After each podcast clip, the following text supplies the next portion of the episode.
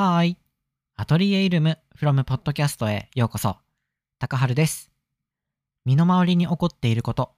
Twitter のトレンド、今日は何の日？など、リアルタイムな気持ちを残していく雑談ラジオです。今日2月23日は天皇誕生日ということで、Twitter でも天皇陛下誕生日というワードがね、トレンド入りしてたので、そちらをについてね、お話ししてけいけたらなと思ってます。そう。なんか日常生活の中で天皇陛下のことを考えることってなかなかないので、ま学校ではね、こう、どういうことをやられてるのかっていうのは確か授業で習った気はしますけど、でも改めてこう大人になって、まあどんなことをされてるのかなっていうのを説明しようと思うと、なんか難しいなと思ったので、天皇陛下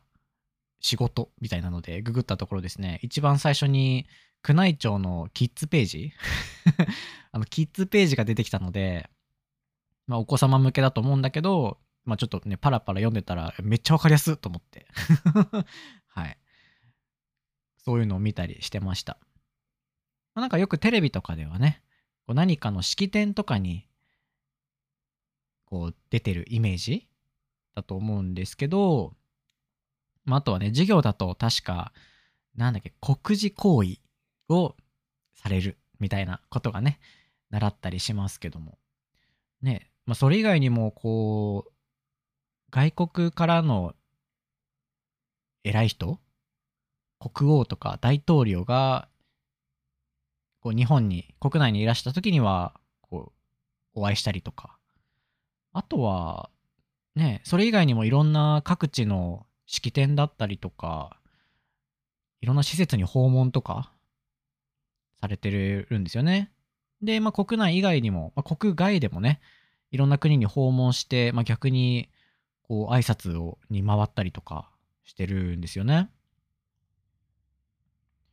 そう。やっぱなかなか、こう、自分もね、意識することないんですけど、すごく大変なことをされてるんだなと思うし、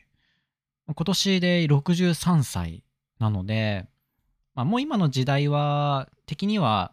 ちょっと違うかもしれないけど、ね、60過ぎたし、そろそろサラリーマンだったら定年かな？みたいな、定年を意識する年齢だと思うんですけど、まあ、でもこれからまだまだ、その、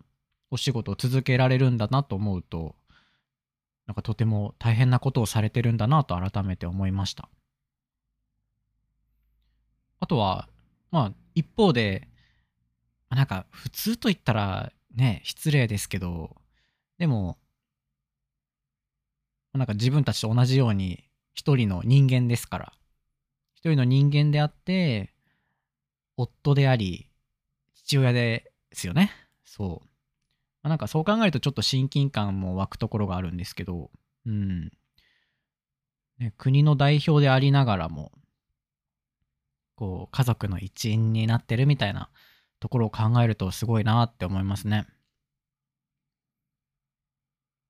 僕、天皇陛下に、をなんか直接、こう、見たことってないんですけど、お会いしたことある方いらっしゃいますか？